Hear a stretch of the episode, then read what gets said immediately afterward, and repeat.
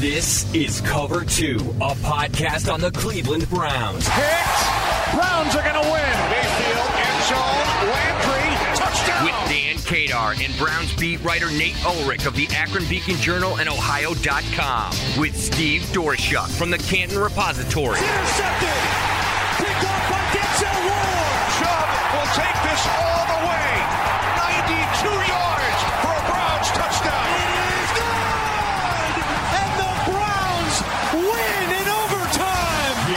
Browns fans. Now, Cover Two, a podcast on the Cleveland Browns. Everybody, welcome back to Cover Two. This is Dan Kadar, joined by Browns beat writer Nate Ulrich. Nate, how are you?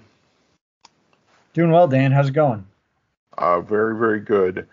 Uh, today's episode, if, if you missed the recap after the game, that, that's up on the site now, beaconjournal.com slash sports, and anywhere you get your podcast at. Nate and George kind of broke down what happened in the Browns Jaguars preseason week one game.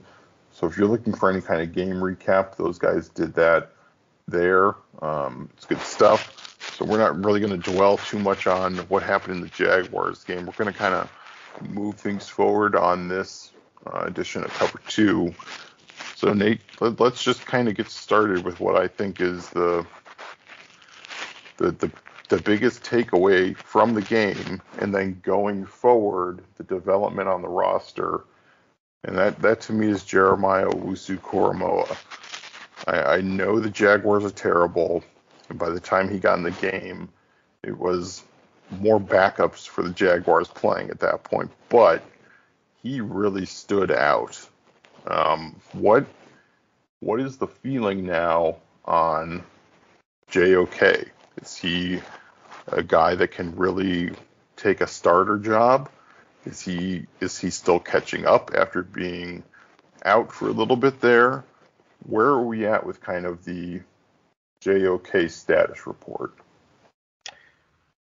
I think he's all of the above. I think he can really make a run at that starting weak side linebacker job, and I think he's still catching up. I think I think both things can be true, and I think both things are true. You know, it's funny, Dan. I wrote in the lead up to that preseason game, like Mack Wilson's probably going to start September 12th against the Kansas City Chiefs because Mack Wilson has been a standout in training camp as a number one weak side linebacker.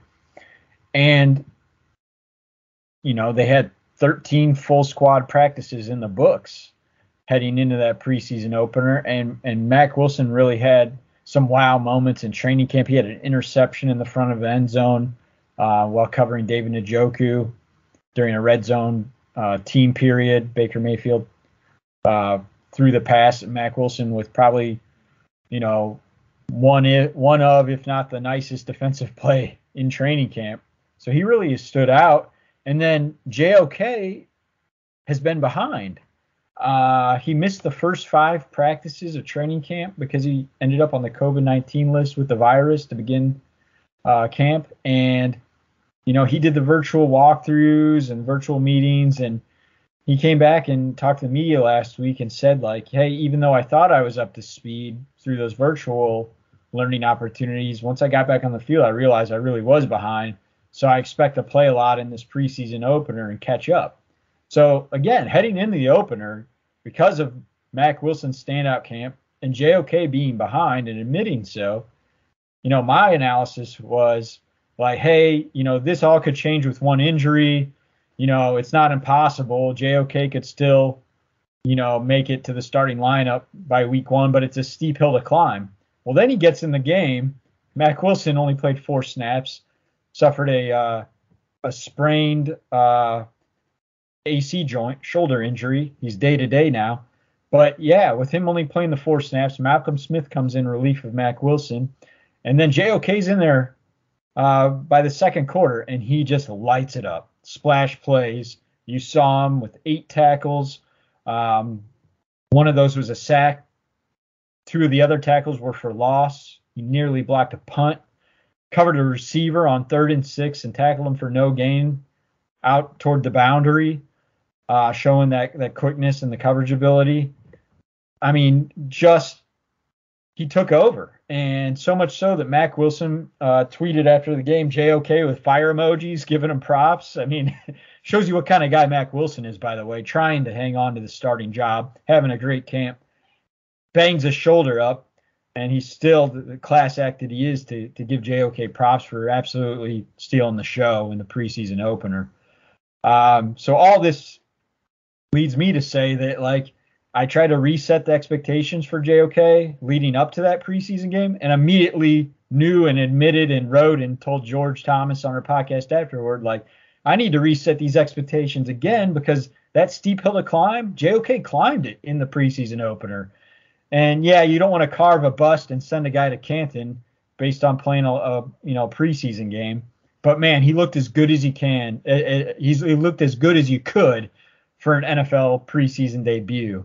And so I do think, you know, Mack Wilson day to day, um, you know, I think it opens the door just, you know, for the coaching staff to say, well, JOK, you earned it. And Mack Wilson, by the way, is, is, you know, coming back from a shoulder. We want to be smart with him and with all our injured guys. So I just think that there's some opportunities for JOK to get some first team reps, and he hasn't really had that yet in camp, but I think that they could be coming. I think they could be coming in these joint practices against the Giants, which are, are a big deal for the coaching staff. They're really hoping to get a lot of good work in and a lot of good evaluation in these joint practices uh, Thursday and Friday in Berea. So that's where I kind of think it is. I think the arrow is way up on JOK, and he has narrowed the gap and played catch up really at an accelerated rate that I, I did not anticipate based on what he was saying and how he felt going into that game. Then the game starts, he just lit it up. He he did, and it, it was very exciting to see. Because I got to tell you, when he first came on the field, I I fell prey to the oh gosh, he looks small, like a safety type of thing, and then to the to play the way he did um, was impressive. So I am I am all in on wanting more JOK, and I, I hope he continues to to progress like he like he has so far leading up to the game. Um, but Nate, speaking of injuries, we we just talk about a couple of, that have popped up for the Browns. Um, Stephen Carlson, the tight end, landed on IR. He's done for the year. A real unfortunate injury for him. I don't want to freak out too much because he's like the number four tight end, but the the Browns play tight ends a lot. Um, I know a lot of Stephen Carlson's snaps last year came on special teams, but is is Stephen Carlson a guy the Browns are going to be looking to replace? Do they have a replacement on the roster? Do you think that's somewhere where they could uh, look in free agency, you know, cut downs, that kind of thing? Is am I making too much out of Stephen Carlson being hurt? Well, I think you might be a little bit, Dan, just because you know Stephen Carlson. I think he was a, he's very well liked in the building and and by his teammates, and they really respect um, you know the kind of uh, worker he is.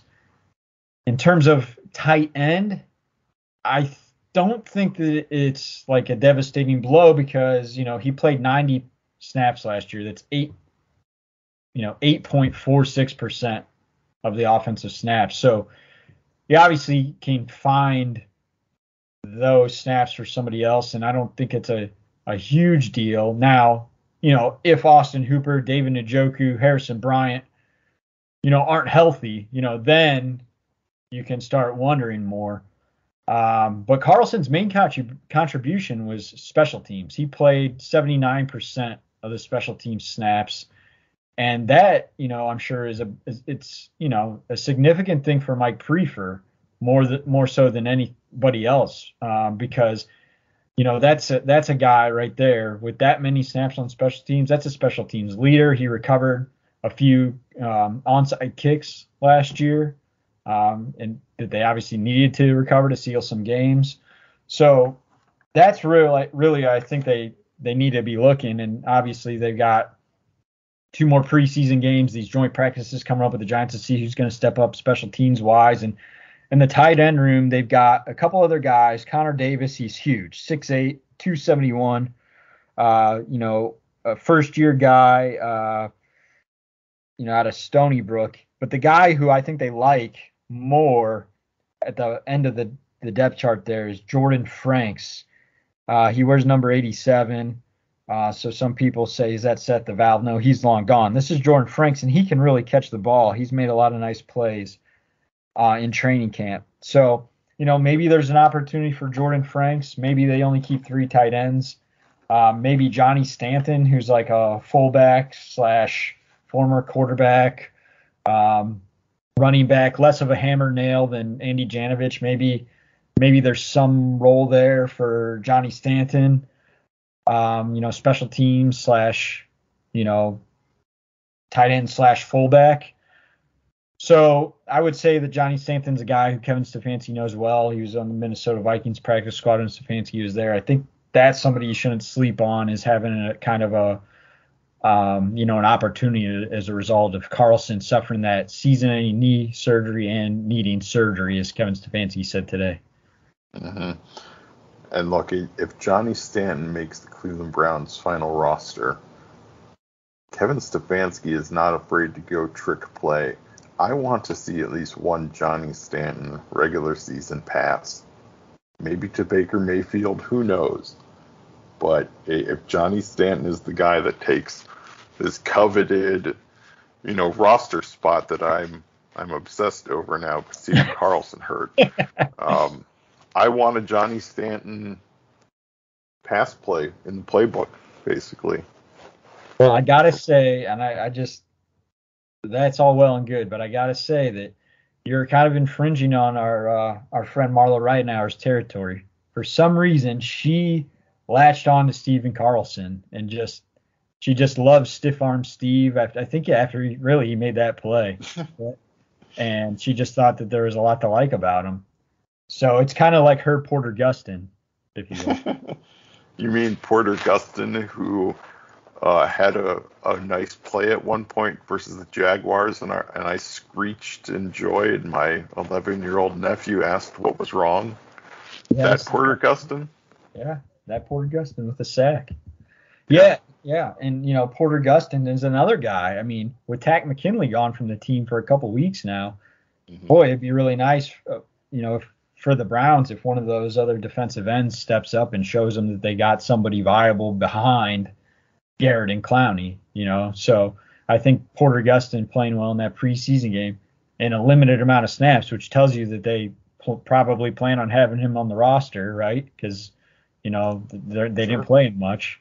Um, and you know, of course, there's some guys who played a lot who are going to be on the roster, like JOK, like they played the rookies a lot, but Porter Gustin uh, definitely has an opportunity uh, to, I guess, have your nephew questioning you more in the future.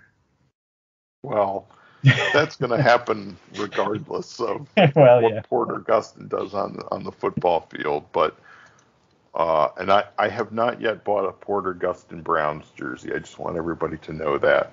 Um, but we'll see let's see what else here, Nate. Before I really take us off the rails here, we're recording this on uh, Tuesday afternoon, so you know it, it's still earlier in the week. Like you said, the Browns are are practicing with the Giants later this week, and the the Giants are coming to Cleveland. So I, know we didn't really, I didn't tell you we were going to talk about this, but I do want to get your take on on this idea of of these joint practices? What importance are they going to hold? Um, is it is it a big deal? Like I, I kind of think it is. Is it just more practice? What what's your take on these joint practices? Because they it's been a little while since the Browns have done these, right? Um, yeah, they did. Well, they didn't do them last year because of the pandemic. Stefanski had right. them scheduled with Green Bay. The Browns were going to go to Wisconsin, and then that got all wiped out. Um, they did them in Freddie's uh, one year as coach in 2019. I was out there, Westfield, Indiana, the Colts complex, and it was a disaster. it was really foreshadowing. You know, there was fighting, and it was totally undisciplined. It went off the rails. That's right. And Yeah, it, I remember it did. It, it foreshadowed like that crazy 14 penalty opener against the Titans. It just spilled over into the season. The just the kind of chaos that we saw in those joint practices. So, um, I think they're a really big deal for this coaching staff because, like, this is the way I look at it. The preseason for the Browns and for a lot of other teams is going to look different than it ever has before because it is different than it ever has before. Two main things, right? There was no preseason last year because of the pandemic. So, you know, the Browns got their work done in other ways and they're going to view playing in the preseason differently after they didn't play any preseason games. That's just natural, okay? So that's the one thing. And then two, obviously, the the preseason is different because there's only three preseason games this year because everybody's getting ready to play the first 17 game uh, regular season in NFL history. So we have the three preseason games instead of four, and we have 17 regular season games coming up instead of 16.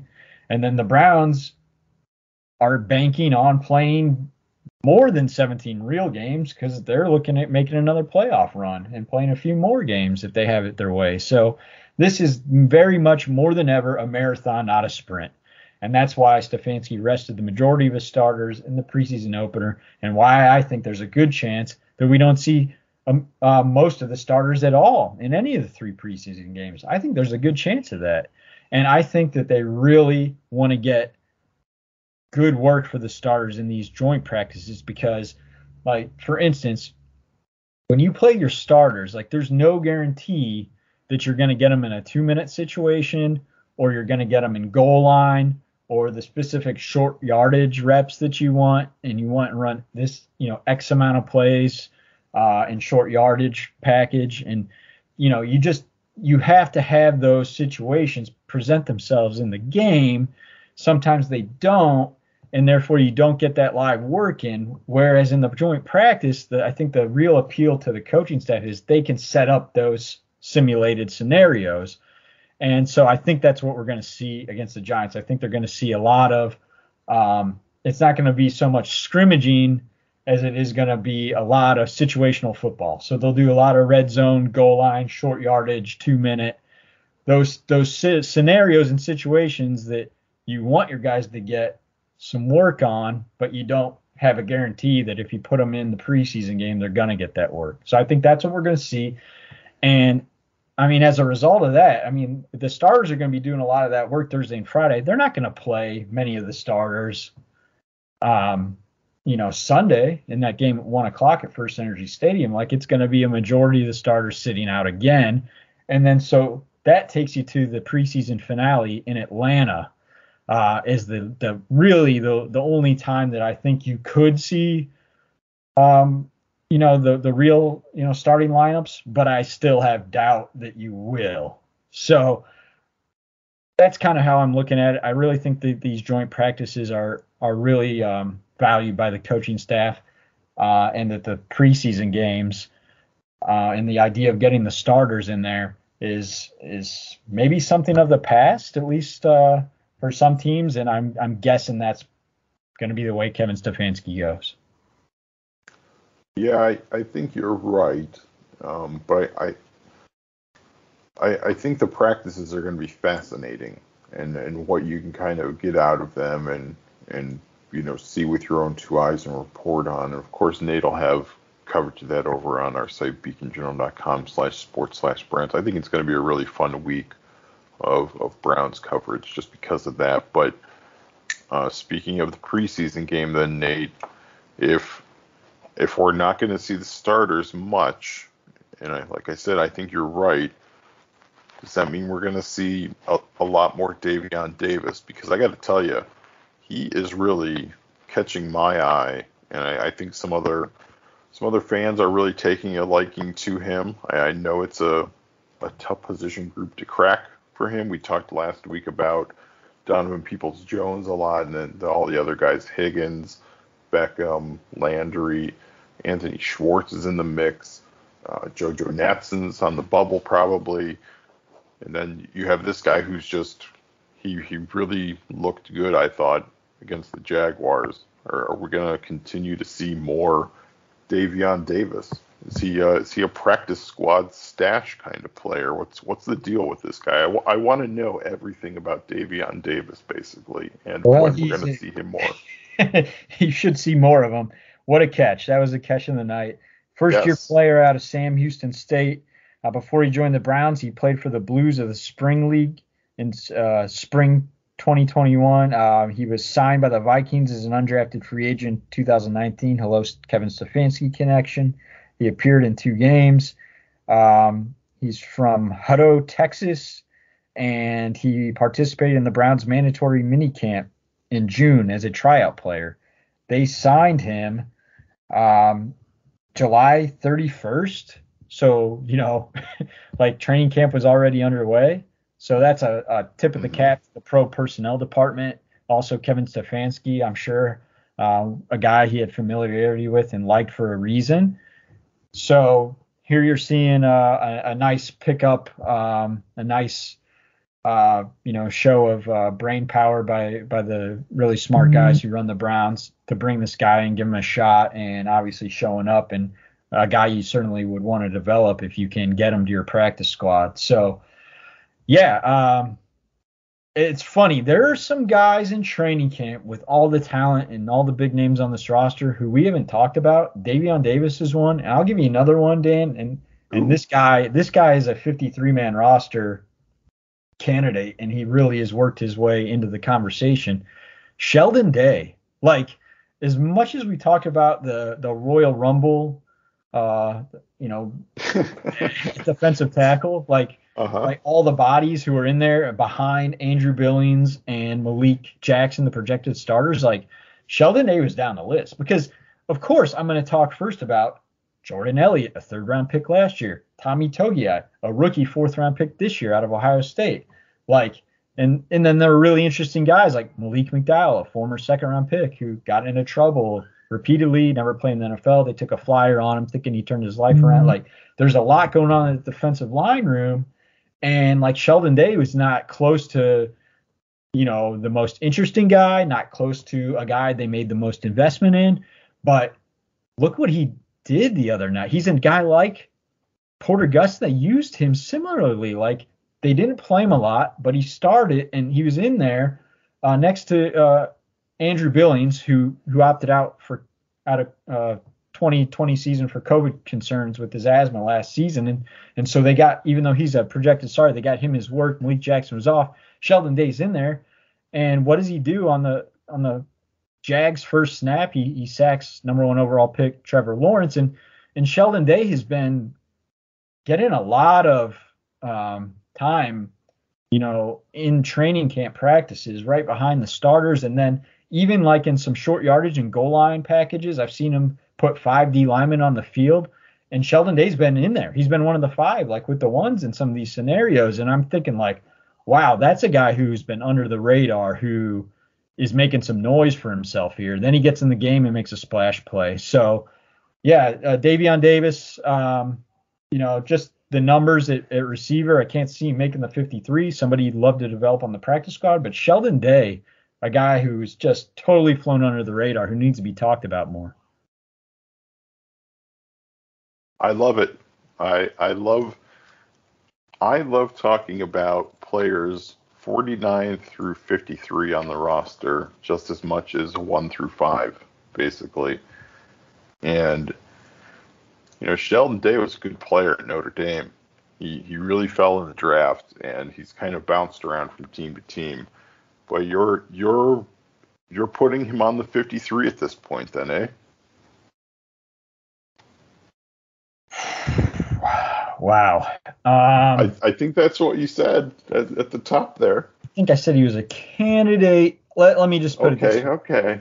let me just put it this way. I am like I think right now I'm penciling him in. Um and I did not anticipate even penciling him in at any point in this training camp.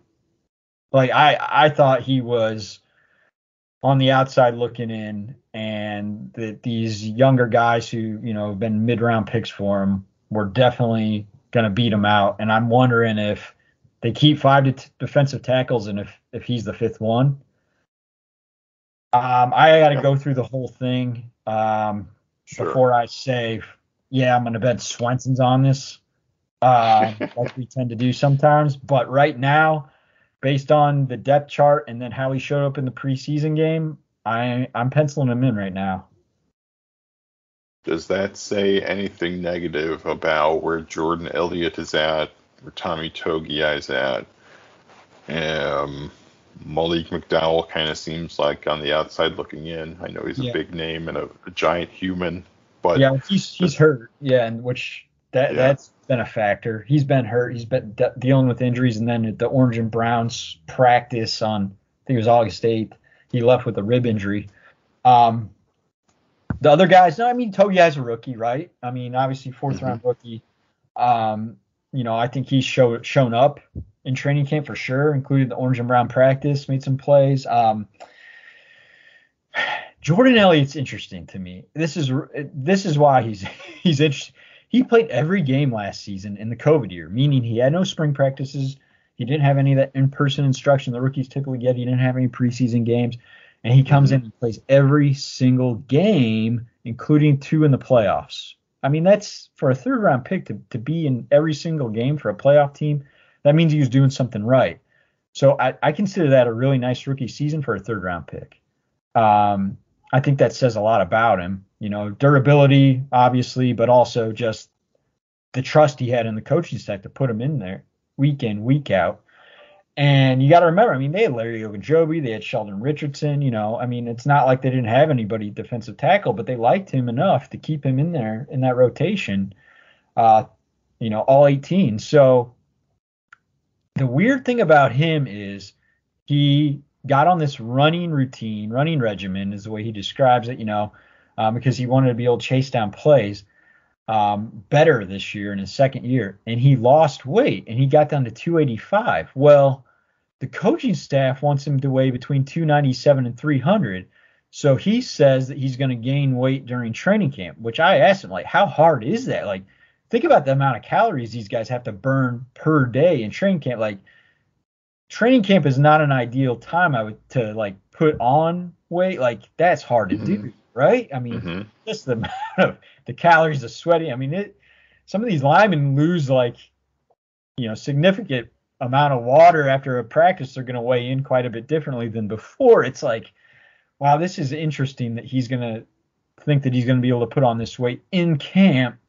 I've never, I don't think I remember covering a guy that I know of who lost too much weight and then was told to put weight back on like this. This is kind of a weird situation, at least for me, uh, outside looking in, just talking to him and talking to defensive line coach Chris Kiffin about it or listening to what he had to say about it. So I don't know. The the whole weight loss, want to put it back on thing is just weird to me.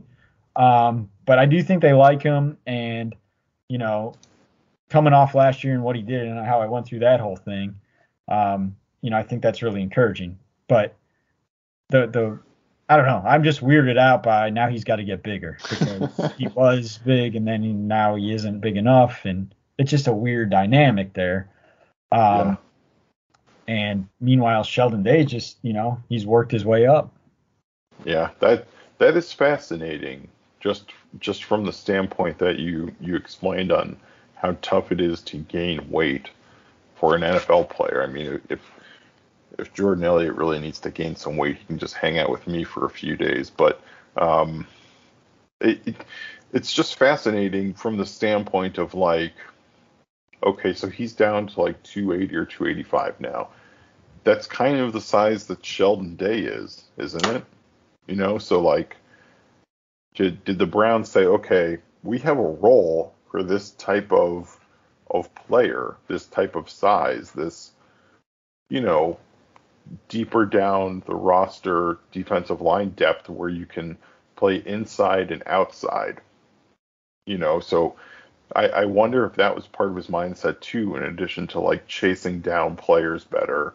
If it was like, okay, well, if I if I drop some weight, maybe I'll start seeing more snaps on the outside too. You know, and that now that's kind of not going to happen for him. You know, so he has to eat some Swensons himself, I guess. But that that's fascinating. I like you said, I I've never heard of that myself either, where a guy is told, "Hey, you need to bulk up." Um, in Yeah, I training mean, camp. The only guy I can think of is like Barkevius Mingo when the Browns drafted him as a Sure. outside Yeah. linebacker, but he was he came in skinny, right? And like the weight was always a question with him. Like, is he ever going to be big enough for that position? And like, but for a guy to lose weight and then be told you need to put it back on, like I've never encountered that one.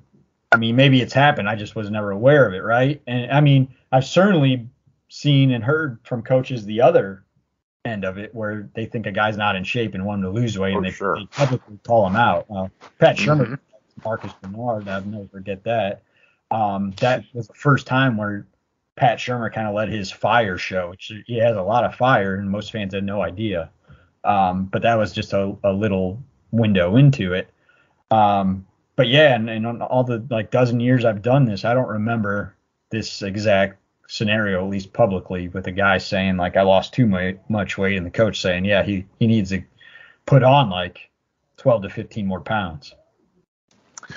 Yeah, that's wild. Um, that that's really neat though. See, I, I had no idea that was a thing. I don't think most Browns fan knew knew that either. So, for those of you who have listened uh, this deep into the podcast, there you go. There's a nice little nice little nugget for you. But Nate, any anything else this week before we head out? I mean, we touched on the players I care about: Davion Davis, Porter Gustin, um, Stephen Carlson. We we touched on my guys. Is there anything else you wanna you wanna hit before we, we check out? Uh, I, you know, I don't think so. I mean, there were a lot of guys. I talked to George right after that preseason game who stood out, and you know, I Yep. thought Greg Newsome. You know, obviously he gave up the big um, 35-yard completion to Marvin Jones, but that's an accomplished receiver, and I thought he played well um, in a lot of spots in that game too. And you know, Richard LeCounte should have had two interceptions. I mean, it would have been a really nice sideline grab, uh, but he did have the one. I thought he really flashed. So I thought that there were a lot of encouraging things. But obviously, JOK stood above the rest and just absolutely, you know, was the highlight reel. Um, and just the way he closed the gap, I couldn't, and you know, the the way he made up for lost time, I couldn't be more impressed. And and the thing that's really fascinating, Newsome said it better than anyone after the game. It's like he's still not all the way caught up. Like like we said earlier, both things can be true. Like he could really assert himself as as a, a, a true factor in the you know starting lineup competition and also be behind. And Newsome's like, hey, like he's behind still. So like imagine what happens when he gets caught up. How's he gonna look? So that's a really exciting thing, and I think that's a good place to leave it because you know I think Browns fans are gonna get to see you know a lot more stories and hear a lot more things about this guy coming up. You know, with the Giants having the two joint practices and then the game. You know, JOK and the rookies. You know, this is their time to shine, and you know he certainly took advantage of it. So I think you'll see more of it in the coming days. Yeah, so stay tuned for that. Like I said, we're gonna have a lot of coverage of that over at beaconjournal.com slash sports slash Browns. I, think it's gonna be a fun week leading up to Sunday's game. We'll see if there's any fights. I, don't- I don't know. Maybe there won't be. I, I'll be surprised if there isn't. But Yeah, the Browns still haven't had one, Dan. But when Yeah. these teams get together, and then you know, we mentioned Freddie earlier. He will be on the sidelines in Berea again, Oh yeah, that's and in Cleveland. Ooh, double ooh for multiple days. yeah. Um, so he he will be there, and you know, it that's where things. I, think the players. I'm just gonna say, and I, I've talked enough players about this. Players hate these joint practices because all Hmm. too often they do just get it, get into fights, and then it just ruins everything. Hmm. So I'm hoping the Browns are able to ri- rise above that. The fact that they haven't fought each other is encouraging. The thing that's discouraging is the Giants fought each other, and the quarterback was at the bottom of a pile and they were brawling. So yeah. I really Crazy. wonder how this is going to turn out. Well, hey, I don't want to put you in a tough spot by asking you this question, but if I were to pick a Browns player who I thought could get into a fight this week, I've actually been thinking about this all week. Like, who on the Browns would would pick a fight in a practice.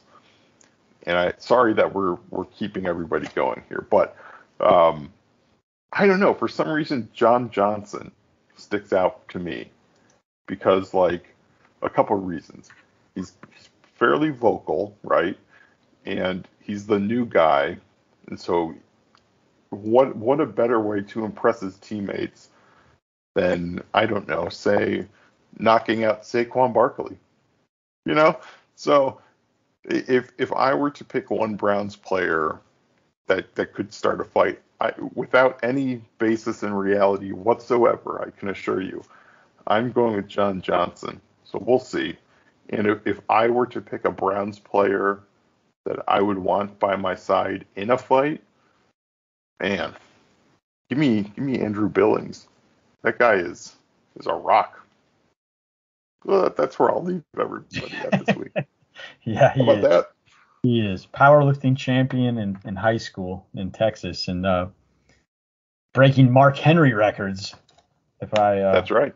if I can recall. So yeah, yeah. Um, there are some. Yeah, I mean, this is the NFL, and the Browns have a really good team, and there are some absolutely, you know, uh, freak athletes and you know physical specimens. And Andrew Billings, as Chris Kiffin said, the strongest guy he's ever seen, and he said that is not an exaggeration at all. And this guy is just ridiculously strong and huge, and I mean, it, it's it's amazing looking at him on the field, Dan, because he's not he's like six one, but he is like as wide as a, a vending machine. Like he, his shoulders, it's just everything about him. He is a tank.